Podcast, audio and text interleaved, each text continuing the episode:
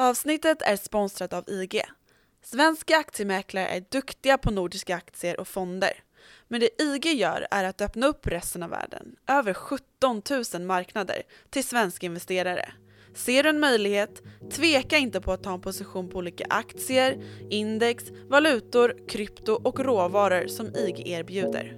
Klicka på länken i poddbeskrivningen eller besök ig.com. Men kom ihåg, all handel med finansiella produkter innebär risk.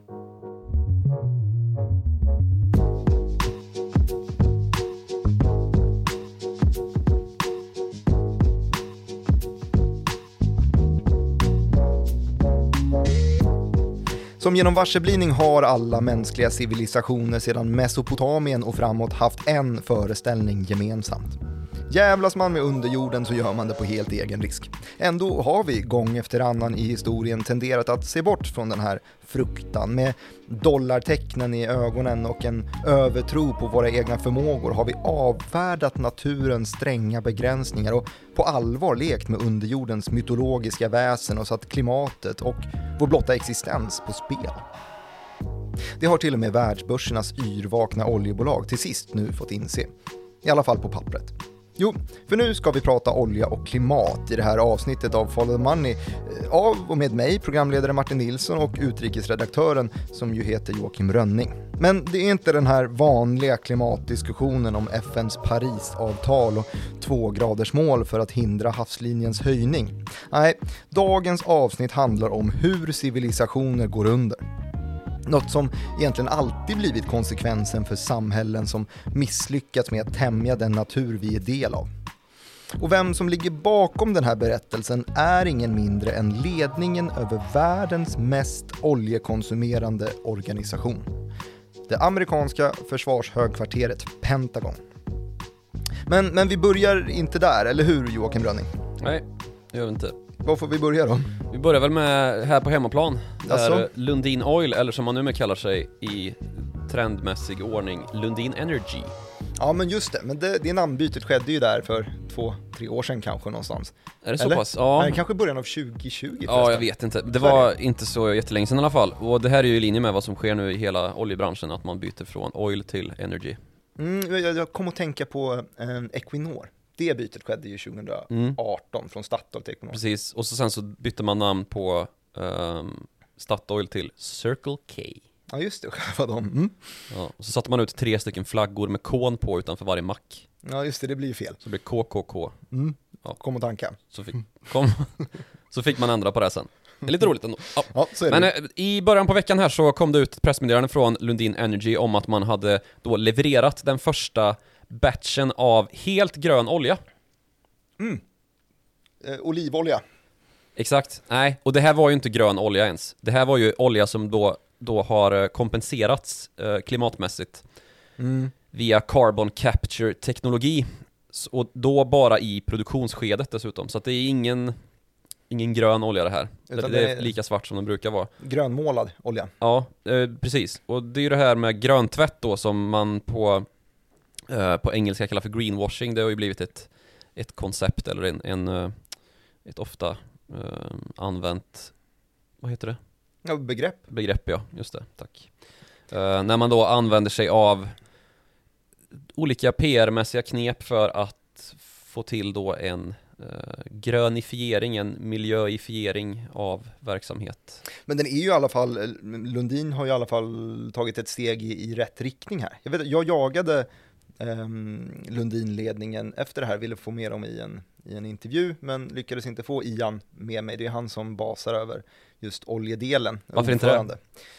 Jag, vet inte Vågar riktigt. inte komma hit? Eh, Jag käftade med presschefen ganska mycket fram och tillbaka. Nej, käftade, vi hade en bra Han diskussion. är trevlig. Det är han verkligen.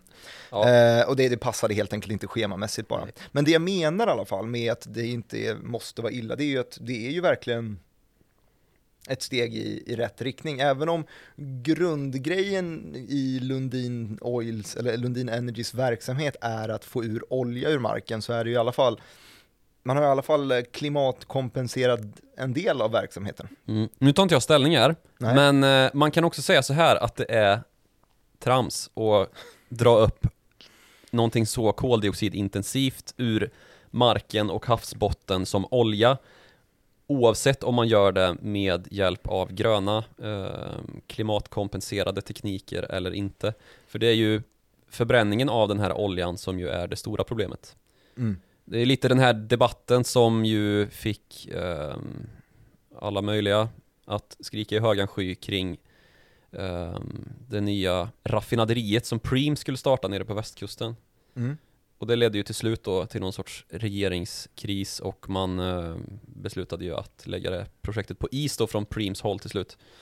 Eh, ja. Mm. För att då, då hävdar man ju att man skulle, man skulle få ett raffinaderi som var grönare men det är ju fortfarande ett raffinaderi där man eh, framställer petrokemiska produkter, alltså koldioxidintensiv energi. Så att, ja, hur, hur ska man, vad ska man kalla det här egentligen? Är det, kan man ha gröna, svarta energislag? Ja, mm, jag fattar precis vad du menar. Alltså, men det man måste förtydliga här är ju då att det som man har gjort grönt i, i Lundins fall och i många av de här fallen är ju hela infrastrukturen i, kring att plocka ur olja ur marken. Man använder sig av, av carbon capture-teknik som är också kanske lite eh, omtvistad i sig. Ja. Men har ändå funnits under bra tid. Eh, det är liksom en, en 90-talsprodukt på något sätt. Där man, eh, ja men, i det enklaste sättet så plockar man ut koldioxiden i, på väg ut ur eh, skorstenen och eh, lagrar den någonstans istället för att Mm. man helt enkelt hindrar koldioxiden från att nå ut i atmosfären. Och det man gör är att man kyler ner den och så förvarar man den i någon sorts tank och så gräver man ner den bara. Ja men exakt. Ja. Och det är ju Lite som fortfarande... uran, anrikat uran. Ja, det är ju, men det är i alla fall bättre att lagra den någonstans än att bara skjuta ut den. Så det är i alla fall någon form av ansträngning som Precis som här. med plutonium och uran. Jättebra där också. Men grejen är ju det här att det är ju liksom inte, som du säger, det är ju inte en negativ koldioxideffekt, men det är i alla fall en koldioxidneutral del i infrastrukturen kring att få upp den skadliga koldioxiden ur Ja. oljebrunnar. Men det här är ju likt det, eh, jag tycker vi jag passar på att nämna företag, för att vi kommer ju säkert komma ifrån företag senare i avsnittet i alla Det fall. brukar vi inte göra. Nej, kanske inte då. Ja, Jag fortsätt. vet inte om det är Aker som har hjälpt just eh, Lundin här, men det är ju ett eh, bolag som har rusat på börsen sedan noteringen för ett år sedan ungefär, Aker Carbon Capture. Mm. En av, eh, eh, jag kommer ihåg att jag blev varse företaget när, man, när Handelsbankens hållbar energi var, var uppe på tapeten som en av de Mm. riktigt grymma fonderna här på senaste, riktigt bra fonderna, eh, som har stått för en riktigt bra utveckling. De, de är storägare i just Aker Carbon Capture Ja. det företaget.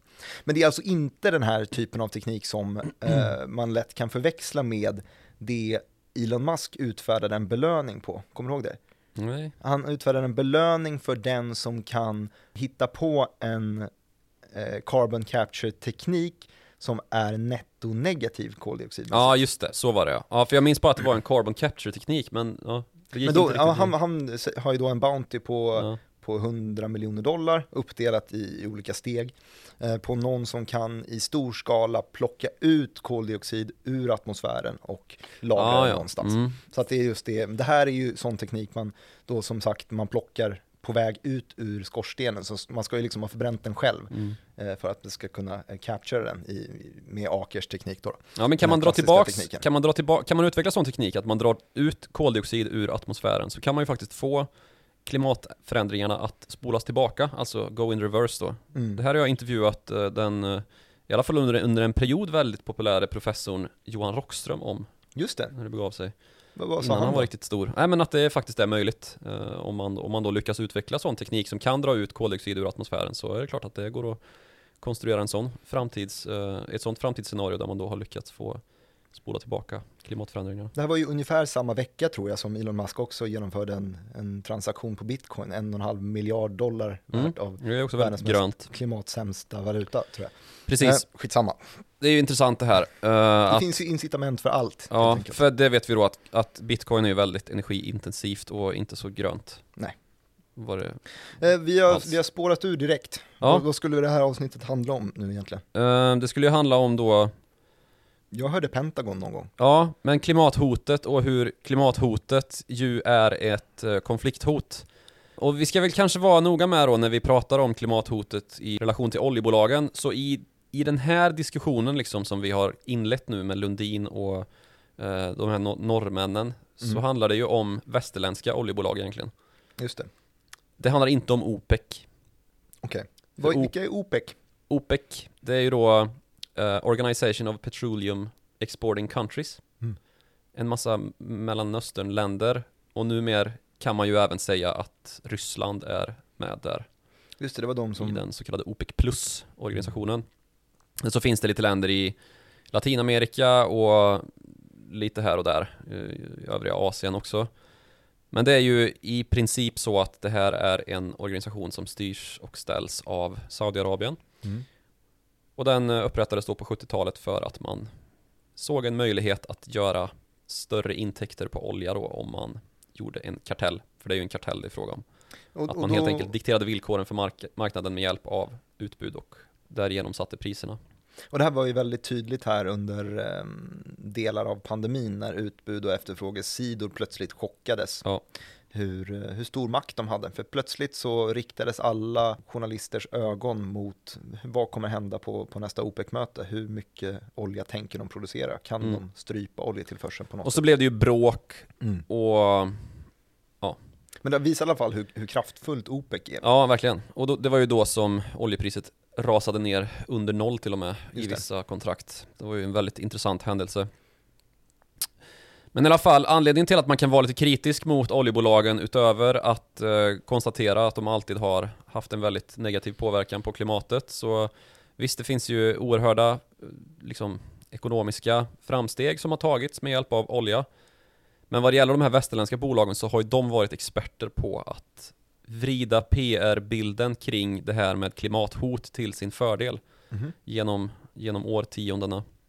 Sen vi upptäckte att, eh, ups, vi kanske har ett problem på halsen här någon gång på, på 80-talet var väl den debatten igång ordentligt egentligen för första gången. När det gick från bara allmän miljöförstöring och regnskogsskövling till eh, oj, vi kanske har en, eh, en växthuseffekt här. Du menar att de inte ville dö? Så att de, de eh, lobbyade för sin egen överlevnad? Ja, det kan man väl säga. Vilken skräll. Ja, men ehm, man, man kan ju också då dra den slutsatsen att man var ju helt faktaresistent Mm. och betalade då andra för att göra ett både politiskt och eh, offentligt arbete för att man skulle slå ner de här uppgifterna då, faktabaserade uppgifterna om att vi har ju faktiskt en klimatförändring på gång som är orsakad av för höga halter av koldioxid i atmosfären som gör att solljus kommer in men det studsar omkring inne här un, liksom närmare jorden än vad det hade gjort utan den här extrema koldioxidkoncentrationen och det studsar inte ut i rymd, rymden lika snabbt. Det är ju det som växthuseffekten går ut på egentligen. Och det, det är ju därför man också då kanske, som vissa gör, eh, hävdar att det här är ju perfekt greenwashing från Lundin Energys sida när man då hävdar att det här är miljövänligt när man drar ut olja med det, man är inte jättetydlig man har, inget jättebra, om- man har inget jättebra renommé vad det gäller den här typen av miljötänk då helt plötsligt. Mm. Och som sagt, alla oljebolag i väst har ju mer eller mindre gått över från att kalla sig för typ Lundin Oil eller Statoil till att heta numera någonting med energy eller någonting lite mer Mm. flärd klingande. Mm. Men den här den här spliten som man har sått då genom årtiondena för att få oljan att verka lite mindre miljöfarlig än vad den är har ju någonstans gått på pumpen om man pratar oljespråk. Mhm. Och det är ju då när ägarled har börjat protestera mot den här verksamheten att det här, vi, vi klarar inte av att äga ett bolag som, som eh, Är sprutar ur sig faktaresistent. Ja men är faktaresistent och sprutar ut klimathotande Alltså vi, ska vi kunna tjäna pengar överhuvudtaget så måste vi ha en värld att göra det i Där våra, vårt ekonomiska system är bärkraftigt och fungerar fortfarande Mm. Och på längre sikt så kommer det inte göra det om vi har den här typen av verksamhet ju Så vilka var det som sa det? Ja men det, ett väldigt bra exempel på det är BP, British Petroleum Mm. Som då har Engelska kyrkans pensionsstiftelse som en av sina storägare Oj. Och där har det ju då blivit en religiös fråga att det är omoraliskt att ha så stora andelar i BP. Aktivistfonden Engelska kyrkan. Ja, exakt. deras etikchef har eh, liksom fört talan inuti BP och sett till då liksom att man av, avyttrar eller avvecklar delar av verksamheten som inte anses vara långsiktigt hållbara. Mm. Och att man till och med låter vissa tillgångar förbli outnyttjade. Det har även Royal Dutch Shell, det nederländsk-brittiska oljebolaget. På senare tid så har man i rapporter då från, från bolagets sida fått liksom konstatera att nej, vi kommer inte kunna utvinna alla tillgångar som vi har. Vissa grejer kommer få ligga kvar i marken. Mm. Och sen så har ju det här konsensuset blivit allt starkare då om att det här är ju klimatfarlig verksamhet. Och en sån, ett sånt vittnesmål som vi ska prata om idag är ju det här från just Pentagon. För det är ju en organisation som, eh, vi sa i introt här, är världens mest oljekonsumerande eh, aktör. Hmm. Eh, det är ju hela den amerikanska militärmakten. Man förstår ju att den är rätt stor. Ja, och jag tror att om man hade sett Pentagon, eller amerikanska försvaret, säger Pentagon för mycket här, så hade det varit världens 55 mest oljeförbrukande land. Mm. Så det är ju en, en eh, väldigt stor eh, Det är de apparat och det här. Maersk och flygbolagen typ. Ja, alltså det finns ju tusentals amerikanska militärbaser utspridda över hela världen Mm. och även i flytande form. Som sagt, Maersk fartyg är ju en väldigt pe- petroleumintensiv verksamhet. Mm. Så det finns ju ett gäng med sådana här hangarfartyg som, som drar en del. Mm. Och vad det gäller Pentagon då så utkom, har det utkommit i rapporter Mm. som då, alltså det här, nu pratar vi om de senaste fem åren ungefär. Som Pentagon då verkligen har satt fokus på det här området. Ungefär samtidigt som Donald Trump då bestämde sig för att klimathotet, i alla, det kanske var ett hot, men det, det är ingenting som människan har bidragit till och det är ingenting som människan heller kan påverka, var ju den inställning som han, han saluförde ju. Och Just det, drog USA ut ur det här nämnda Parisavtalet, alltså FNs klimatavtal. som vi inte skulle prata om. Sorry. Eh, Men i alla fall, i en rätt så nyskriven rapport från Pentagon så dras slutsatsen att klimatkrisen kommer rendera i en ökad intensitet i nya och gamla konflikter. Okej, så nu förstår jag hela Pentagons del i det här då, eller amerikanska militärens del i det här. De skickar ut en rapport för att eh, highlighta eller lysa ficklampa på de delar som de ser som det här kan bli en risk, en konfliktrisk i framtiden. Och då är Ja. alltså miljö en, ett kapitel i den här riskboken. Inte bara så att man kallar det för en risk, utan man kallar det för det största hotet. Det är alltså inte Kina eller Ryssland eller talibanerna i Afghanistan som vi pratade om i, nyligen, utan det är då ho- hotet, eh, den största risken kommer från klimatet. Hur, hur säger de att den kommer? Alltså, den klimatkris som vi nu har byggt upp kommer, och det här säger man alltså kommer, inte att det kanske kommer, utan det kommer att rendera i en ökad intensitet då av som sagt gamla och nya konflikter. Det kommer ske smittspridning i form av pandemier, var någonting man sa innan covid-19. Vi har k- svältkatastrofer som kommer ske på grund av felslagna skördar, eh, problem med energinät, Eh, och sen så i den rent fysiska här och nu eh, så har redan också amerikanska militären påverkats av översvämmade militärbaser i stor skala, särskilt då på den amerikanska sydkusten. Just det, man placerar ofta ut sådana där längs, längs kustlinjen. Ja, det blir ju så. Marinen har ju alla sina, sina militärbaser där naturligtvis.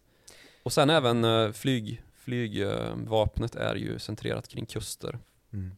Så det här är ju någonting som är väldigt påtagligt i den här och nu-miljö som Pentagon då ska granska och sondera för att bedöma vilka hot man har att göra med. Och det här är ju ett, ett liksom ett lager av hot som man kanske inte tänker på när man eh, läser sina nyheter utan att det, det mesta handlar ju om Sydkinesiska havet, Taiwan, Kina, vad händer med Ryssland och Ukraina? Sådana där grejer, NATO versus ryssen liksom. Mm. Men samtidigt då så är ju det frågor som amerikanska försvaret får mindre tid till att hantera när man har ständigt pågående klimathantering att också ägna en massa tid och möda åt. Mm. Och det här har ju inte minst USA blivit Ehm, tvungna att göra då, den amerikanska militären, när det gäller skogsbränder. Kalifornien har stått i brand i flera år i sträck. Och som sagt de här sydliga baserna som man har runt Mexikanska golfen. Där det ju dräller in allt starkare och allt fler orkaner och ödelägger baser som man måste då bygga upp för multimiljarddollarkostnader. Sen är det ju ofta militären man, man sätter in när det blir sådana Ja, det är ju kriser. rätt. Och, Så är det ju i, i Sverige också ja, såklart. absolut. Här har vi hemvärnet. Där har man ju till och med nationalgardet då som är en mer integrerad del av av militären där det finns heltidsanställda. Det, så funkar det ju inte riktigt i hemvärnet. Där är det lite mer skjutgalna fanjunkare som kutar runt. Mm. Du är väl säkert med i hemvärnet tänker jag. Nej nu, men jag har, jag har satts in vid eh, kriser, fast då handlade det inte om, Har du det? nej men jag var i alla fall på tal. på tal om att bli insatt, men då handlade det om en, en stackars dement gubbe som hade gått vilse och så skulle vi gå skallgång för att hitta Och så honom. ringde de dig. Då ringde de kanske mitt, min Ja. pluton. Ja, ehm, ja men hur som helst då, det är, inte, det är liksom inte vem som helst som säger det här då. Det är inte liksom eh, random trädkramare som man kunde avfärda eh, hela frågan med på, på 80-talet då när de första rapporterna kom. Mm. Utan det här är då en rapport som har tagits fram av eh, på order av Mark Milley som är då Joint Chiefs of Staff chef. Han är den som är högsta militära rådgivare i hela USA och högsta chefen i hela USAs försvarskomplex. Mm. Och har varit rådgivare först till Donald Trump då och numera även till Joe Biden så han har inte ens ehm, gjort bort sig någonstans på vägen utan en, Otroligt. Ja, verkligen. En, en väldigt hög eh, herre. Mm. Och ehm, den här liksom utplåningen av, av landyta då som man kan se i södra USA när det kommer orkaner. Mm. Det är ju någonting som också blir väldigt bekymmersamt för amerikansk ekonomi, alltså som helhet utanför den här direkt militära frågan då att man får en försämrad kapacitet att hantera ja, närområdets stabilitet. Och USAs närområde är ju rätt stabilt ändå, så Mm. visst några militärbaser på kusten. Justin Trudeau kommer där och Ja, det är på. svårt att se liksom att Mexiko skulle eh, ja, beväpna sig till tänderna och Och kasta sig in Ja, nej, det är svårt. Nej, det, det sker ju liksom inte. Kuba liksom, nej. Men det här, det här blir ju en, en rent ekonomisk fråga då om man tittar på hur USAs ekonomi snurrar. Vart man säljer grejer och vart man köper grejer. Det är ju de amerikanska hamnarna väldigt väsentliga för. Mm. Och 80% då av den amerikanska exporten som sker, sker via hamn, alltså till, till havs då, till sjöss. Mm. Liksom importen, den är lika stor ungefär, 80%. Så om då de amerikanska hamnarna plötsligt sjunker i havet på grund av att havslinjen plötsligt har Det är det här upp. som Pentagon då lyfter som ett stort Ja.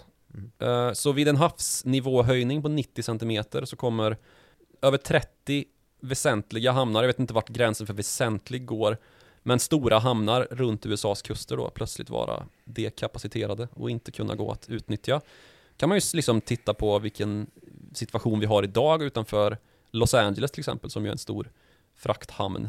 Där det står båtar på kö fortfarande som en liksom, ja, covid-konsekvens. Så det här är ju just in time beroende. Så ganska snabbt skulle ju hela USA, hela kontinenten Nordamerika vara utsatt då av att man skulle få en havsnivåhöjning, konstaterar Pentagon i den här rapporten. Som sagt, vi har redan sett den här, om vi går lite grann norrut från Mexikanska golfen, den här fryskatastrofen i Texas. För en annan faktor då som man tar upp i eh, den här rapporten är just elnätsinfrastrukturen. Som ju är en oerhört vä- väsentlig del av hela infrastrukturen. Ingenting skulle ju fungera utan elnätet i princip. Mm. Och att man då har byggt elnät som är anpassade för den klimatzon de är byggda i från början. Så till exempel då om vi plötsligt får ett inlandsklimat i Texas då där det blir minusgrader på nätterna under vintertid som det blev här i vintras. Då händer det som hände, alltså att elnätet fryser sönder och plötsligt har miljontals inte ström. Mm. Det finns liknande problem då i Kalifornien där man har de här bränderna. Då tänker man vad då? man kan väl köra det som går. Ja, fast problemet har ju varit där då att det är på grund av, av de här näten som bränderna i själva verket har uppstått. Varför man då har fått stänga ner elnätet för miljontals Kalifornienboende så att det inte uppstår nya bränder då eh, under tiden som man släcker de som pågår. Sådana där oanade konsekvenser av små klimatskiften. Ja, och då är det alltså frågan om gnistbildning som uppstår och att plötsligt så är gräset torrare än vad som man har tänkt från början då när man har gjort säkerhetstester på den eh, elnätsutrustning man har rullat ut och när det blir gnistbildning så, så brinner det lättare än vad man har anpassat tekniken för.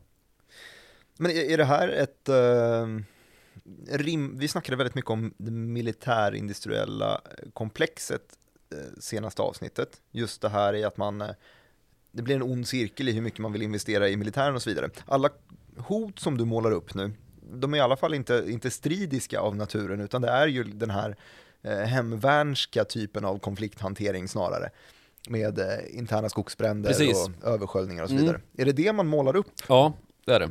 Ehm, för som sagt då, då har inte militären kraft nog att genomföra den här typen av utveckling som man kanske behöver göra.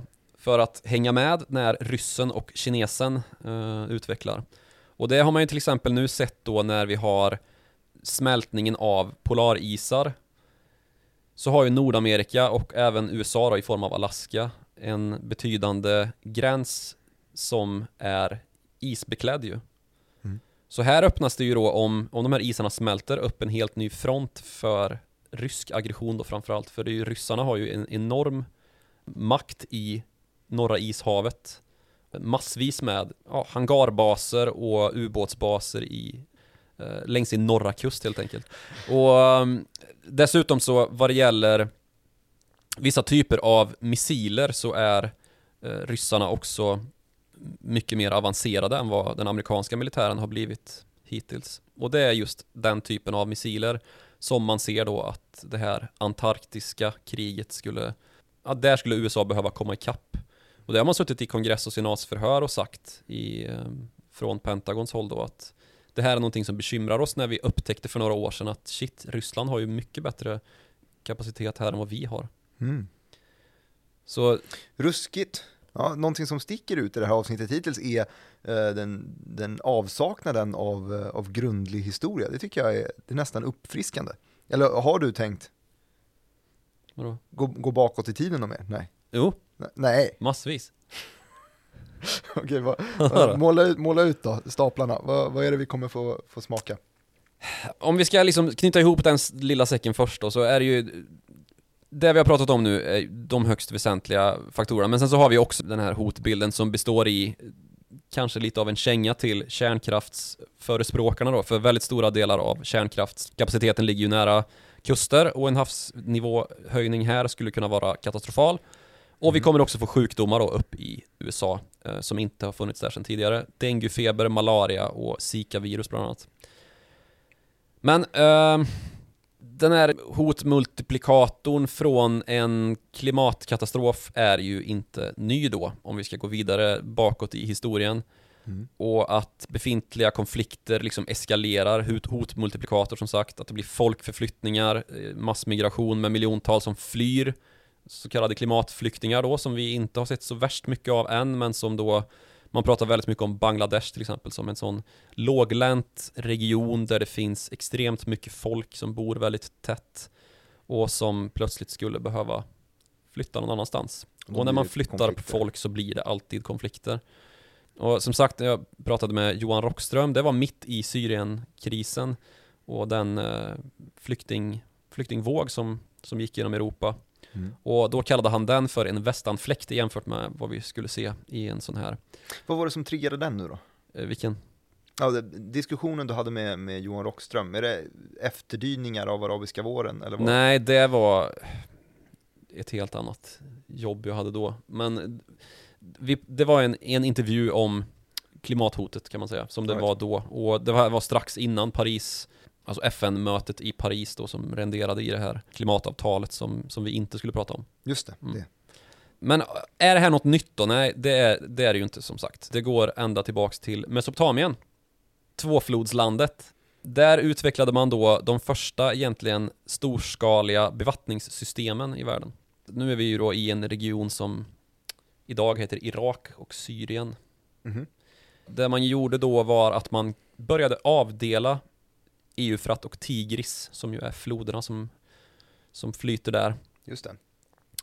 Och när man hade kan gjort kanal så kunde man vattna mycket längre in i öknen som det ju är där och skapa bördig mark helt enkelt och växa samhällen och se, vad ska man säga, stordriftsfördelar kallar vi det idag. Mm.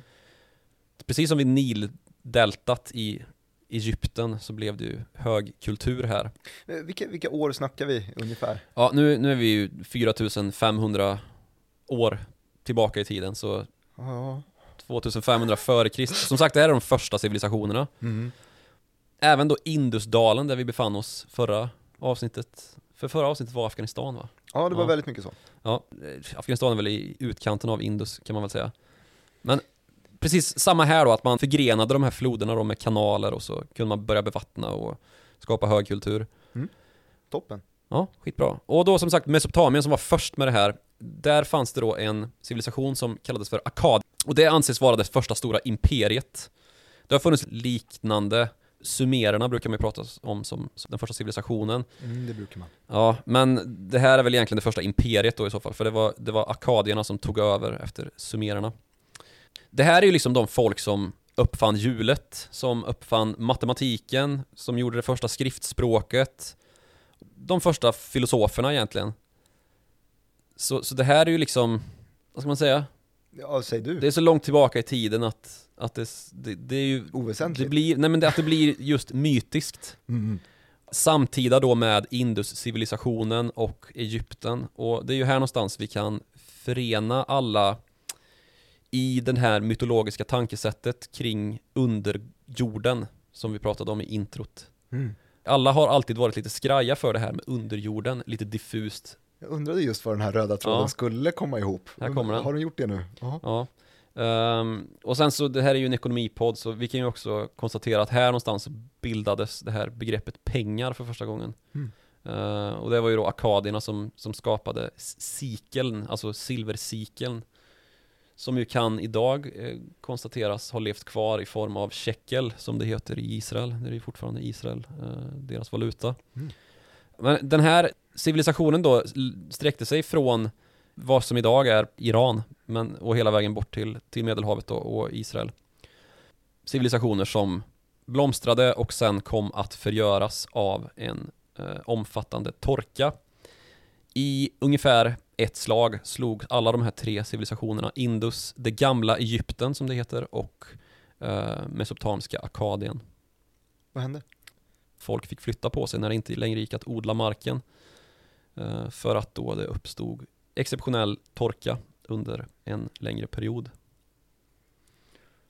Det är inte helt klarlagt vad det var som låg bakom att det utbröt torka, men det var ju i alla fall en klimatförändring Mm. som Mm. det var en sån som människan inte hade orsakat.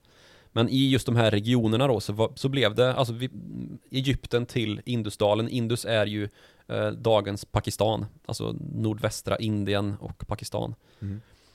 Alla de här tre regionerna blev drabbade då och de ligger ju i ungefär ett, ett och samma band. Så att det är ju rimligt då att, att, att ehm, alla drabbades av torka och klimathot. Det här är ju civilisationer som vi fortfarande inte har klarat av att lista ut vad det var de kunde egentligen. Och då tänker jag särskilt då på gamla Egypten. Där det finns kunskap som vi än idag inte har lyckats, lyckats riktigt räta ut frågetecken till utropstecken.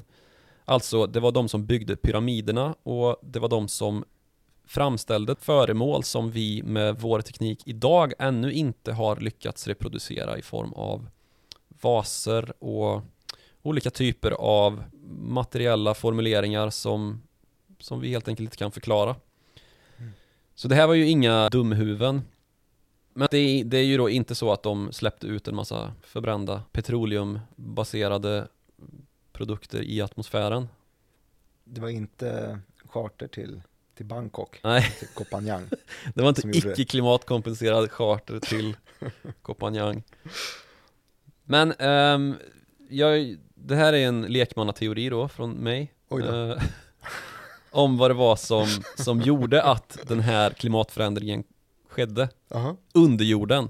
Är det underjorden? Det är underjorden. Va, vad gjorde man? Det är känt att torka i Mellanöstern är tätt förknippat med att ytvattnet i Nordatlanten blir kallare än normalt och att just ytvattnet då är kallare än vad det brukar vara har snarare med solljus att göra, eller brist på solljus att göra, än Golfströmmen. Mhm.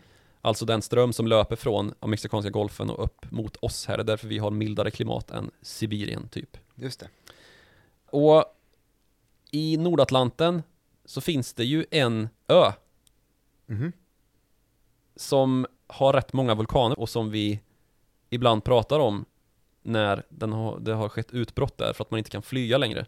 Eyjafjallajökull. Precis. Island.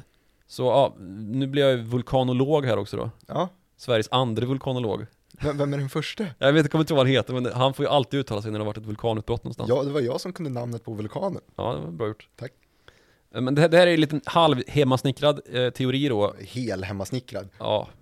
Men en, en vanlig effekt då av stora vulkanutbrott är just havstemperaturminskning eh, på grund av då ungefär en motsatt växthuseffekt eh, Mm. motsatt växthuseffekt-effekt.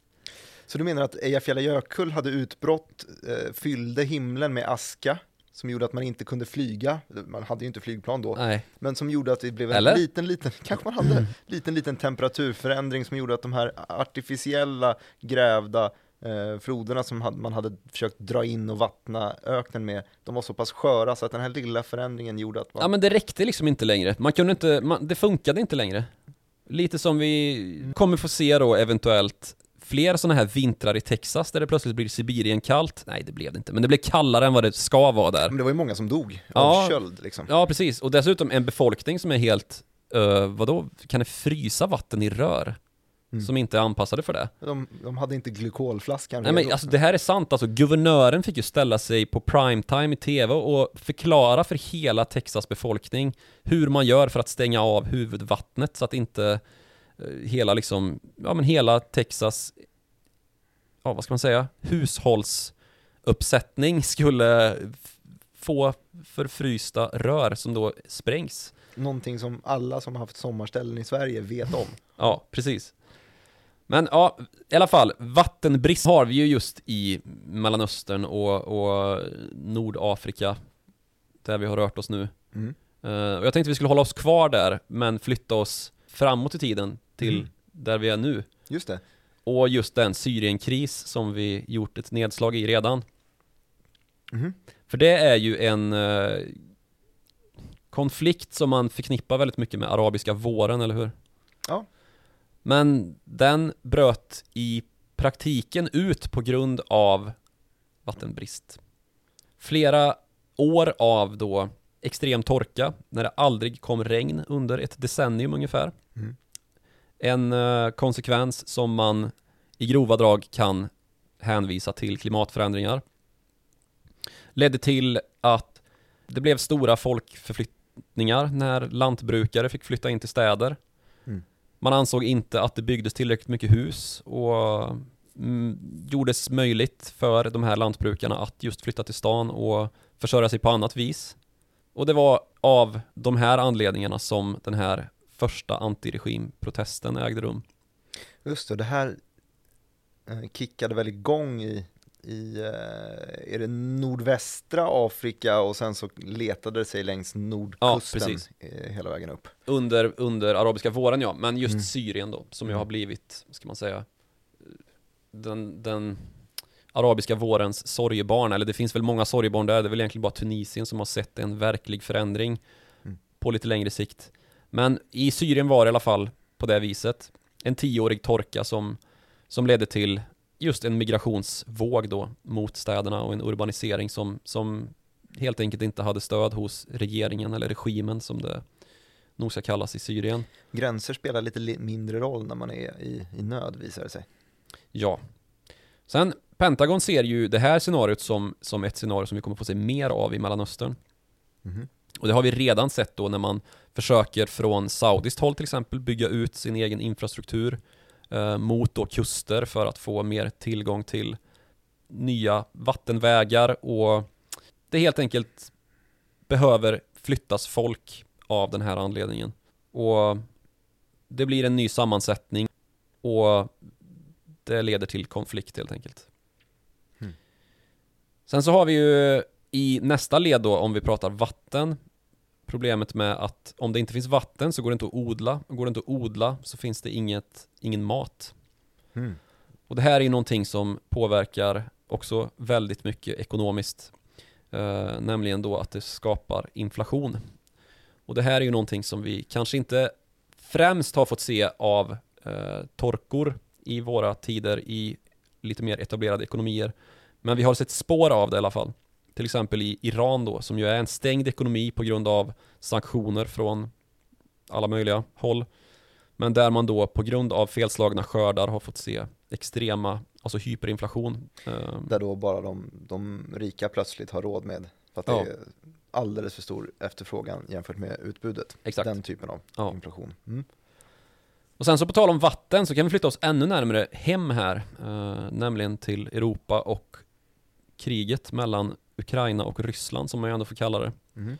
För där har vi en konflikt på Krim, ön Krim som ligger i Svarta havet. Och ligger man som en ö i Svarta havet, dessutom ganska så stenig ö, så har man ganska tajt om vattenresurser. Mhm. Och det här är ju, det är ju en väldigt läcker geografi, det ju, ser väldigt trevligt ut där på Krim. Mm. Så många vill ju bo där. Så det är ju då en överurbanisering sett till de naturtillgångar som finns där, alltså det är vatten som finns där. Mm. Så det är vatten som har försörjt Krim, har då kommit ifrån Dnepr, den ukrainska eh, grenen av Dnepr som är en flod då. Mm. Och den går ut i Svarta havet några tiotals mil väster om Krim i Ukraina. Så då när Ryssland la beslag på Krim, som man gjorde 2014, så valde då Ukraina att som typ det enda medel man hade eh, att sätta emot, att stänga den kanal som man har grävt från Dnepr Mm. till Krim. Så det är inte nog med att det här, eller det, det kan väl nästan sätta fingret på hur viktigt vatten är, det fattar ju alla liksom.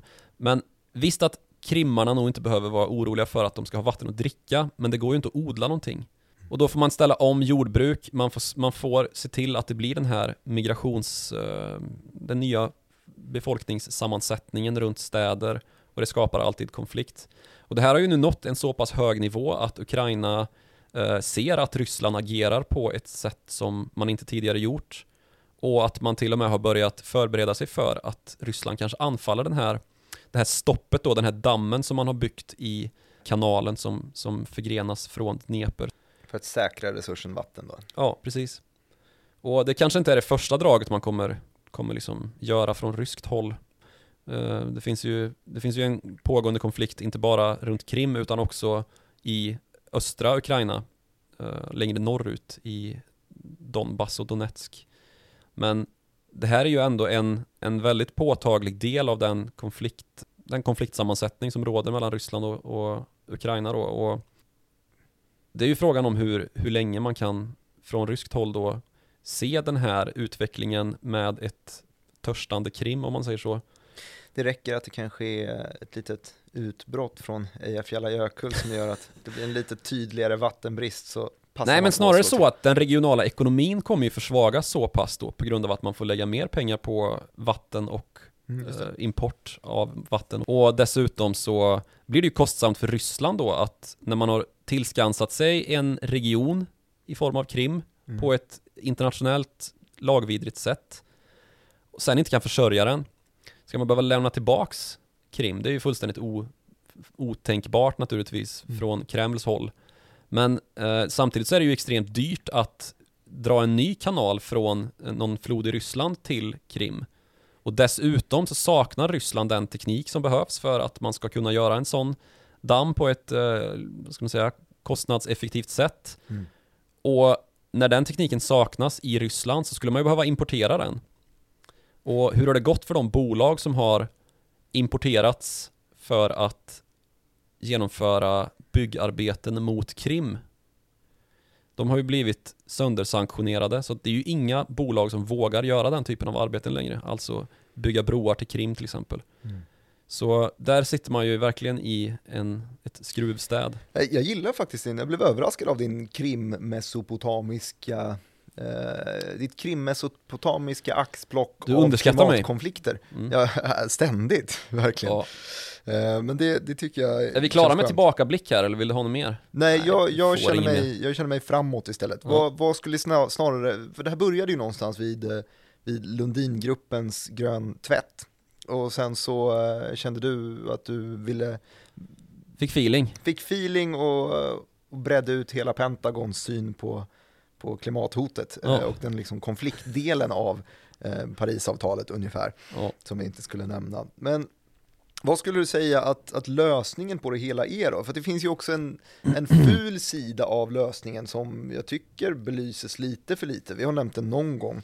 Just den här med att nu har vi sett extremt mycket pengar som har satsat på hållbara grejer. Jag, jag nämnde ju eh, Handelsbanken Hållbar Energi eh, som en fond som har gått otroligt bra på sistone. Eh, kanske inte just sista månaderna det här, det här året, men eh, året innan det, eh, från pandemibotten och framåt ungefär, så har den gått otroligt bra. Och det är just för att alla de här gröna bolagen har fått väldigt, väldigt mycket pengar. Plötsligt har det varit lätt för dem att få investeringar genom att varenda, varenda stat vill lösa sina pandemikrisproblem genom att investera det på ett hållbart sätt. Och plötsligt då så öppnar sig en, eh, en extremt bördig miljö för gröna bolag, i alla fall bolag som säger sig vara gröna, att få in pengar. Det är också en, precis samma miljö som eh, fuskbolag trivs allra, allra bäst i. Det är liksom det pandemikristider, du snackade om det tidigare, att eh, tiden från beslut till handling är extremt kort i krisperioder. Den är väldigt kort och det finns också extremt mycket pengar som man vill satsa någonstans. Och den här kombinationen gör ju att det skapas ju bolag som egentligen kanske inte löser något klimatproblem men som är där för att det är så lätt att få pengar. Mm. Eh, hur, hur kommer vi lösa klimatproblematiken? Kommer vi få se, kommer det lösas genom att eh, de etablerade energibolagen blir, faktiskt blir gröna? Börjar med lite Aker Carbon Capture-teknik kanske och sen så övergår helt till... Eh, Men det finns, ju, det finns ju en del rätt goda exempel på det. Vi har ju i Danmark till exempel Örstedt, som är ett bolag som i grunden var liksom oljeförbrukande, sålde kraft med hjälp av att ha bränt olja. Mhm. Eh, Vi har i Finland eh, Neles, som är en mo- en motsvarighet kan man väl säga. det är Eh, ganska del av Metso-grejen, Ja, det kanske var. knoppades ja. ganska nytt då, något, Ja. något år eller så. Det, det, det är ju, Det är bolaget i sig är nog inte särskilt nytt, men eh, det är, avknoppades eh, Ja. för inte så länge sedan. Och den trenden är ju stark såklart. Men samtidigt då så har vi ju, som du säger, typ Equinor som försöker etablera väldigt mycket ny vindkraft. Mm. Och man försöker, eh, eller jag läste nu bara innan jag gick in och satte mig i studion att analytikerna spår nu då att eh, den gröna delen av portföljen av tillgångar kommer få ett stort fokus när Equinor lämnar sitt delår här i veckan. Just för att den... För att den är underskattad då menar man att man har ju köpt på sig en hel del Mm. Alltså precis som man kan köpa fält då för att utveckla oljeutvinning så kan man ju köpa fält för att utveckla vindkraft och det har då Equinor gjort. Så du menar att det kanske är rimligt att de byter namn från Statoil till Equinor? För att en del av, marknad, av verksamheten inte längre är oil just. Pedagogisk Ja. förklaring. Så är det ju. Som lämnas utan svar. Men jag, jag ja, som lämnas Fråga. utan svar. Som Men utan svar. På, samma, på samma tema så har vi ju faktiskt, för nu har vi ju råkat eh, ställa Lundin i, i dålig dager. Eh, men i deras port, portfölj av i bolagen som räknas till Lundinsfären, så dels har vi ju de här Ja. eh, IPC, Chamaran, eh, Africa eh, Energy och Oil tror jag, men också Etrion Mm. som är solbolag. Liksom. Ja, så de har ju precis. också den, den typen av, man använder sina pengar för att tillskaffa sig den typen av teknik. Och jag förstår ju att det är en, en rimlig väg att gå, för även om man har sysslat med smutsig energi tidigare så är det ju ändå, kunderna vill ju ändå ha energi på något sätt. Märker du nu hur vi nästan my mytologiskt, magiskt, religiöst har eh, vänt fokus från att titta ner och flörta med underjorden till att istället lyfta blicken mot Mot solen. himlen, nej. solen och vinden som finns här på, på liksom ovanför oss istället. Mm. Och det tycker jag väl är ändå en spännande utveckling. För som du säger då att alla oljebolagen i väst har ju tvingats då att börja med att utveckla vindkraftsparker och det här har ju skapat ett priskrig på just eh, licenser för att utveckla havsvind. Det är ju någonting som man har lyft som ett problem att shit, det här kommer ju landa på slutkonsument till slut. Och vi hade här tidigare i veckan så, så lämnade ju Tesla rapport Mm. och deras stora vinstökning Anledningen till att inte aktien handlades upp på den var ju att större delen av den vinstökningen bestod ju i visst bitcoin delvis men också att man ökat försäljningen av eh, utsläppsrätter. Alltså rätter som man tilldelas då för att man har en grönklassad verksamhet och så kan, som man kan sälja då till smutsiga bolag. Hur, hur funkar det? Ja men det är ju ungefär den typen av ledgång som Lundin Energy nyttjar sig av när man kan kalla sin oljeutvinning för grön. Mm. Alltså att... Stod eh, ju faktiskt certifierat grön. Bra. I pressmeddelandet. Ja, men eh, det, du var också inne på det här med ehm, att det finns yta för bluff och båg att husera på här. Verkligen. Eh, magi som sagt. Mm. För det är ju här någonstans som magin väl, verkligen får eh, möjlighet att skina igenom med sin fulla prakt. Mm. Och det finns ju gott om batteribolag som, som eh, går att klassa in i den kategorin, eller som i alla fall misstänks av väldigt många i analytiker och investerarleden för att göra just det. Vi har ett amerikanskt bolag till exempel som heter QuantumScape Mhm. som är lite magiskt. Eh, Men måste inte varenda bolag som arbetar med forskning och utveckling för att lösa ett problem, det, det blir ju lite magi. För att man har ju inte hittat på den, man har inte löst problemet än, man, man, man forskar ju bara kring det och snart så har man den här magiska lösningen som kommer rädda Ja. klimatet. Problemet med börs är ju bara att när du är på börsen så är du ju tvingad att presentera vad det är du har forskat fram egentligen. Och Mm. det är ju grejen med QuantumScape då som är ett eh, Silicon Valley-bolag som forskar på eh, batterier som ska ha ett fast medium att genomföra överföringen av elektroner. Vanligtvis så sker ju den överföringen från en pluspol till en minuspol i ett batteri som har en eh, Saltlösning är det ju ofta fråga om då, att man har till exempel koppar på ena sidan, man har zink på den andra sidan, plus och minus. Och så har man däremellan ett membran då som är doppat i saltlösning och så förs då elektronen igenom den här, det här membranet. Alltså det, det är mediumet, det här membranet. Mm. Och att man då ska byta ut den till ett, en metall. Och det är då det som QuantumScape forskar på och hävdar att man har lyckats med. Efter att ha dundrat ner miljarder dollar i forskning och utveckling. Och vad hjälper det här? Ja, det går ju mycket snabbare. Det blir ju som, Ett mer potent batteri? ja, det går mycket fortare. Det är ju det som är hemligheten då med att ha ett fast medium. Som QuantumScape då hävdar att man har lyckats få fram. Eh, nu finns det ju en massa tvivel då på att man har lyckats med det här verkligen och hur pass mycket man, eller hur pass väl man har lyckats med det här. Den här metallen som man hävdar att man har forskat fram då.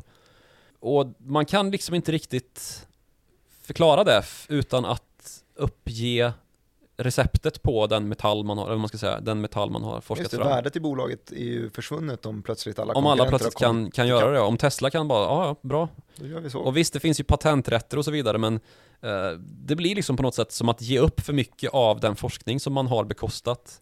Ännu en punkt som brygger den här miljön för att skapa Ja, fuskbolag. visst. Så, ja, men och det, det är inte ens alla då som hävdar att vi- visst, det hade varit svart magi liksom om man lyckas få fram en sån. Mm. För det finns då rent fysikaliska orsaker till att det här har varit så svårt att, att skapa en sån metall, en sån lösning liksom. Som då skulle kunna medföra, det kanske vi inte sa, att man kan ladda sin elbil mycket, mycket snabbare än vad man kan ladda idag. Mm. Eh, en Tesla tar, jag vet inte, en kvart att ladda som minst. Mm. Så att man kul- skulle kunna snabbladda liksom som motsvarande när man tankar bilen, det går, tar ju inte, tar inte en kvart liksom. Nu har vi redan nämnt Tesla 14 gånger i det här programmet, det brukar vi ju göra. Ja. Och om vi ska nämna dem lite till då så Så är ju Teslas batterier nu faktiskt, alltså Det som Tesla har lyckats ta fram är ju svart magi om man tittar 15 år tillbaka i tiden. Deras batterier är ju så mycket bättre än vad batterierna var på den tiden. Mm.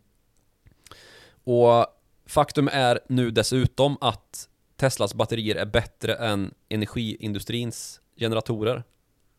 Eh, Så då blir det ju bara en kostnadsfråga i form av just massproduktion Mm.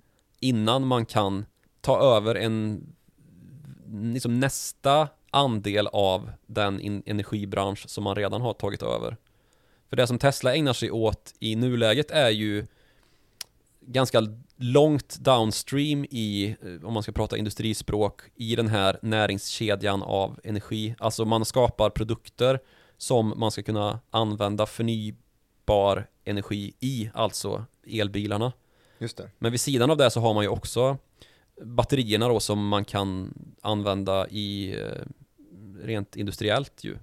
Just det. Man har Eh, solkraft dessutom. En liten, en liten mellanstickare där. Där har vi också eh, IPO-aktuella Nilar ju. Det finns ju en massa här ju och det, det finns ju hur mycket utveckling här som helst. Mm. Och som sagt, eh, gott om grogrund för bluffmakare att tränga sig in och säga vi har löst det Mm. utan att riktigt definiera vad detet består av. Mm. Sen vad det gäller den befintliga energiindustrin då i form av de här gamla oljebolagen som, som har funnits sen, sen Winston Churchill bestämde sig för att eh, han skulle ställa om den brittiska flottan från kolkraft till olja för att det var så mycket enklare att ha oljefat på båtarna än kolsäckar. Så man fick stå och ha tre man som stod och skjutsa in i varje liten båt. Lite mer energi eh, Lite mer energitätt i Densitet. oljan såklart. Så, Nu har haft eh, Churchill också två avsnitt i rad. ja, men Han brukar väl också vara en Ja, Det är han och Elon Musk. Han och Elon Musk. Ja, men ända sedan dess så har ju de här bolagen British Petroleum och eh, de amerikanska och mm, Shell typ funnits Mm. Och de kanske snarare kommer vad det lider göra sitt stickspår i den här vad ska man säga, energislagsutvecklingen då som man ju ändå pratar om när det gäller el eh, som är genererad från vind och solkraft snarare än olja och gas och kol. Eh, Den, den utvecklingen som de ligger närmast är väl egentligen vätgas.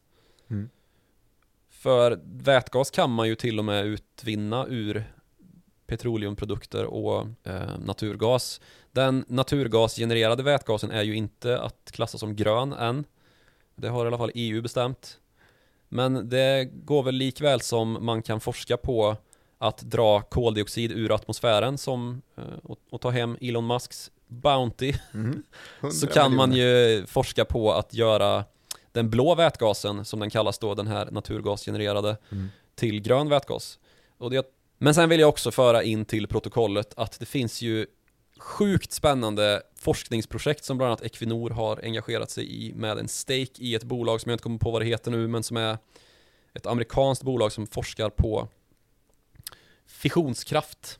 Just det, det här hade vi i kärnkraftsavsnittet Ja, som vi hade för några veckor sedan. Och på tal om att, om att titta mot solen då i den här mytologiska omvändelsen från att blicka ner i avgrunden och dra upp en massa olja Mm. och kol och sånt. Istället blicka uppåt mot skyn då och konstruera sig en egen sol, för det är ju det man gör. Och det är ju just därför inte, det anses ju vara lite av en eh, vetenskapens verkligen svart magi. eh, För att det är omöjligt att skapa någonting som är lika varmt som solen utan att det smälter bort allting som det här är ju då någonting som många av oljebolagen i sina riskavsnitt, för det, det skriver man ju i varje årsrapport, att fissionskraften, om den kom, eh, kom ut på banan som en verklighet, då skulle vi försvinna.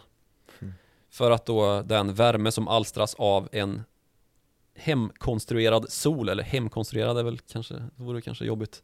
Men en, en sol som man då har konstruerat eh, fysiskt i, eh, här på jorden och lyckas då med hjälp av magnetfält och sånt som vi inte har lyckats, Svart magi och sånt där ja. ja, sånt som vi ännu inte riktigt kan eh, formulera hur det skulle gå till. Om det skulle förverkligas då, då behövs inte energibolag i form av ehm, olja och petroleum och kol och ens sol och vind kanske längre. Nu har jag märkt att eh, det här, det här avsnittet har ju blivit det perfekta avsnittet om man vill ha tips på hur man sätter ett bluffbolag till börsen istället. Då är det, det här, den här tekniken som man Mm. ska hitta på någonting om och försöka dra in pengar på.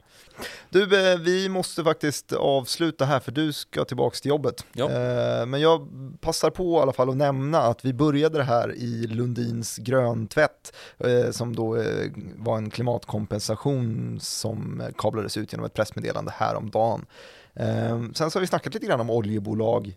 OPEC snackade vi om igen och jag snackade lite grann om klimathotet, om ganska mycket utifrån Pentagons rapport då, då så att eh, det handlade väldigt mycket om, eh, om konfliktzonerna eh, och fick ganska många olika i din historiska utvikning eh, exempel på vilken typ av konflikter som skulle kunna uppstå i samband med att, eller i alla fall som Pentagon belyser Ja, och jag, alltså jag, jag kan föra till protokollet här också som en sista Protokollet grej. är snart fullt. Ja, men att man tänker då, ja men det här ligger långt fram i tiden. Men så är det inte riktigt heller ju, för vi hade ju till exempel en eh, invasion av den amerikanska kongressen här i början på året. Mhm. Och det kan man ju också se som en konsekvens då av att det sker en omflyttning i samhället, alltså någon typ av migration där republikaner anser sig åsidosatta för att deras jobb inte finns kvar. Man pratar mycket om Kina, att allting har flyttat dit. Men det är ju också då ehm, Om man skulle stänga ner hela oljeindustrin. Ja, precis. Vad skulle hända då? Invasion av kongressen varje dag, typ. Eh, om det blir så här på grund av att jobb flyttar till Kina, när den olje och kolsektorn i USA är så är jättestor ju. Just det, och Och har där, växt dessutom, så den frodas ju. Då efter eh, många tusen år i Mesopotamien, Indus och Egypten så för vi samma resonemang till Syrien, Krim eh, och nutiden eh, med konflikthotet, klimatkonflikthotet. Kan det vara så? Så kan jag sammanfatta det. Och sen så gick vi därifrån hela vägen till forskning och, forskning och utveckling, R&D kring det här nya fältet, ESG-fältet, att göra eh, klimatvänlig energi istället och de olika bolagen som forskar i det här och just risken vid bolag som forskar för att det är så svårt att skilja eh, verklighet från fantasier och svart magi när man inte själv är insatt i hur det funkar och det är väldigt få som, som är det. Och då riskerar man att förlora pengar eh, och det är såklart Eh, väldigt många bolag som eh, tar sig till börsen utan att de är precis lika seriösa som bolaget bredvid sig. Vi snackade där i eh, om QuantumScape, om Equinor och om eh, Tesla såklart och deras olika produkter och sen så landade vi kort i fissionskraften och eh, förhoppningen om att det kan funka. På något sätt ska det ju hela lösas.